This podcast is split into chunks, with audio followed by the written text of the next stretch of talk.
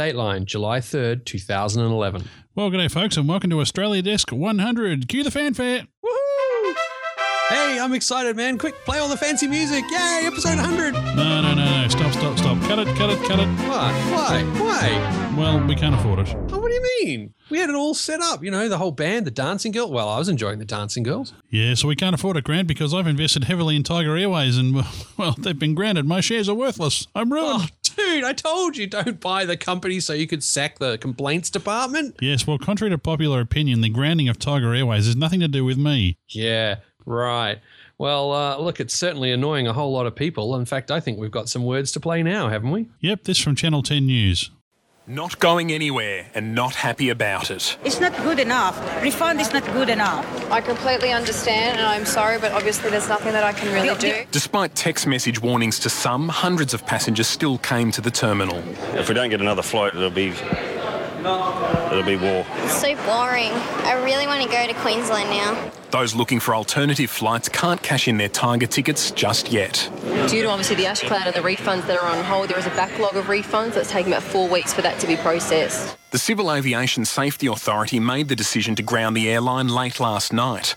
One plane even turned around mid flight with an ominous warning from the captain. Said that it was a safety issue and more or less better to be safe than sorry was his explanation. If safety concerns aren't enough, the PR disaster could be Tiger's nail in the coffin. It's just a huge inconvenience for us not to be notified. It's just terrible. But some remain philosophical. You only get for what you pay for.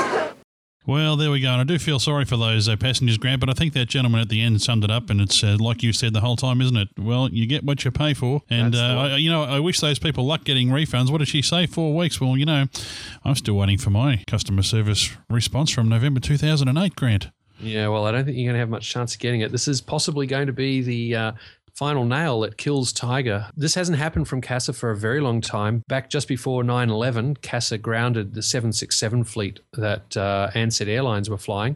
They had lots of other aircraft, though, but uh, all their uh, 767s were deemed to be uh, unairworthy. They hadn't uh, completed enough of the paperwork and some of the inspections, so they were grounded. But this is the first time an entire jet airline has been grounded. So, uh, pretty major stuff it has put a bit of wind up the other airlines. I can uh, I can pretty much assure that because in the past, CASA has just sent out notices saying, "Hey, we've got our eye on you and we could ground you," but now they've actually gone and done it. There's a long string of issues that has led to this. Uh, Tiger have busted minimum airspace on approach three times. Once in the Gold Coast, which is pretty scary because there's a few big hills around there. Uh, once on approach into Melbourne, and just the other day, that was the final straw on the camel's back. Was uh, doing a um, an aborted land uh, and then coming back around to land again at Avalon. They busted minimas there.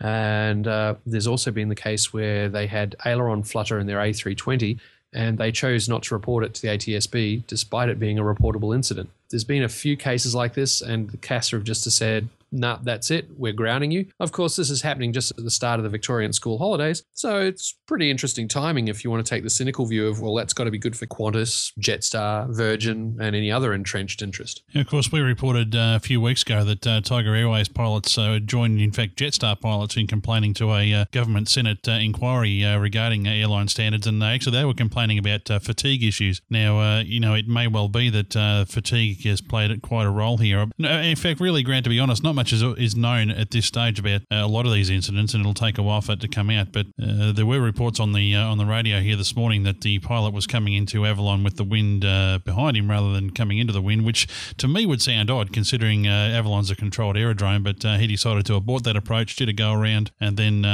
came back around and landed without the without permission or something like well, that. It just doesn't make any sense was, to me at all. Well, what was happening was it was outside the normal hours of operation of the tower. Here in Australia, we don't have to have a manned tower for uh, the operation of commercial airliners. Well, in this case, uh, Avalon Tower was closed. They were coming in from the from the north and decided to do a tailwind landing. It is possible they didn't realize the strength of the tailwind due to updates on the uh, auto weather service, and uh, they were at 800 feet over the threshold and decided no, that was no good, and they went around while they were coming back around to land into the wind. That was when they busted the minimas. So, not uncommon for an airliner to land with a tailwind if it's not too strong, but it's possible that there was more tailwind than they were expecting. But either way, the botched minimas is not helping the case. Well, anyway, I mean, it's uh, we can sit here and uh, speculate till the cows come home, but we don't really know, and it'll take a while for these issues to be fleshed out. In the meantime, I got to say, as much as I don't like uh, the way Tiger Airways operates, I do feel sorry for their staff. I mean, you know, they're all uh, they're all regular people just trying to make a living, and uh, you know, I really hope that you know uh, they find a positive resolution here. Now, interestingly, the chief executive Tony Davis has said, well, um, he's going to fight CASA here. He doesn't think, seem to think that there's any grounds for you know putting all their aircraft out of the air, and he's going to fight it. Well, my tip here is that Tony Davis Davis will be looking for a new job before too much longer. Oh, I think so. As as has been said, the correct response of any CEO when CASA does this to you is, well, look, we're taking it on board and we're reviewing the situation with CASA, and uh, we hope to be back in the air shortly. Not, uh, CASA are dumb and this is all stupid and wrong and we're going to fight it. That's kind of the wrong attitude. And even if you do have a bone to pick with CASA at this stage, your livelihood is gone. But they were already under a um, show cause situation. They were already uh, under the watchful eye of CASA and their AOC, while still being allowed to be used, had restrictions on it that prevented them using their latest A320. They weren't allowed to grow any more aircraft. They uh, actually sent one back because they weren't allowed to use it. So it's gone back to Tiger main operations in Asia. But yeah, look, everything's adding up here to Tiger could be in a heck of a lot of trouble, and we'll know more in the next few days. But ouch. Yes, mate, it certainly looks like uh, CASA is, uh, well, flexing its claws there a bit, doesn't it? Oh, yes, double ouch. But, mate, I've got to say, CASA and the ATSB were both under a bit of uh, scrutiny, shall we say, a bit of copping a bit of flack from the uh, recent Senate inquiry into pilot training and airline safety here in Australia. And they were being accused of not really doing what they were supposed to do, more sort of bowing to the needs of the airlines, things like that, was being implied. So I'm just wondering is this a new look CASA that's realized that they've got to you know, come out swinging or is this going to be a once-off thing and uh, it's going to be able to say, hey, look, we did this to Tiger. See, we're, we're up against everything. We're going to do what's required for safety. And, and once the uh, politicians and the public are distracted, they might go back to normal. Who knows? Well, I did notice their uh, their spokesman Peter Gibson out there in the uh, the media uh, in various outlets this morning, uh, plugging that line. In fact, safety safety is our primary concern. And although he did make the point that it wasn't an easy decision for them, and I imagine that's true, and he did say that their aim is not to keep them grounded; is it's simply to get them to a point where they can allow them them to fly again. So um, mm. let's just hope that happens sooner rather than later. At least you know for the sake of the people that work there, if uh, if not the travelling public at large. Well, it's also kind of interesting that they do it the night of the start of the Victorian school holidays, right when there's lots of people, especially down the bottom budget end of the market, doing a lot of travelling. Yep. Well, they won't be doing any travelling, uh, Grant, unfortunately for them, but uh, well, we will be. Play the fanfare.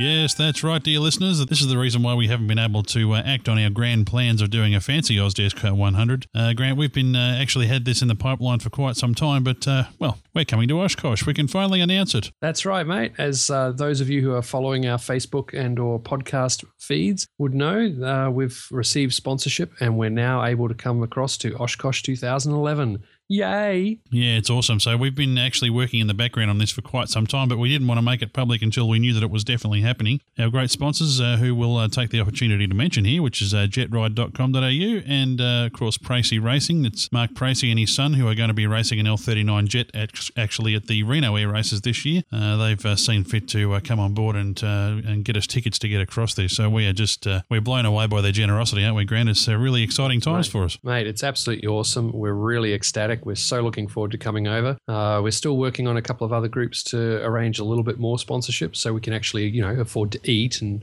have a tent and all those important things. But it's all coming together and it's it's great. We're we're wrapped. We're so looking forward to being there and meeting up with a lot of the folks we know from the online world and uh, watching as our heads explode as we try to absorb all the aviation that is Oshkosh. Yeah, so this is the reason we haven't been able to uh, get our uh, really uh, fancy themed Ozdesk 100 out. Uh, we, have just been really, really busy getting this organised. It's taken a lot of uh, lot of logistical moves to get this to, to come together in a relatively short space of time. Not the least of which was getting our media accreditation and getting our media visas from the US government. So we had to get all that organised, and happy to say that that's all that's all all happened for us, and we're, we're really happy. So uh, we will do another themed Ozdesk very very soon. We've got a couple of uh, really cool scripts that we're uh, we're working on here, and we're, we're going to try and involve as many of uh, many of the airplane geeks as possible, including that guy that was begging us last week. You know uh, how indignant, Grant. I know, I know, but mate, well, you know he did beg nicely, so I guess we better do it. Absolutely. Well, there's not much else left to say except to our American listeners. We hope you're enjoying your Fourth of July weekend. We'll be back next week with another Ozdesk. But until then, I'm Steve Visscher, and I'm Grant McHerron. Cheers, folks.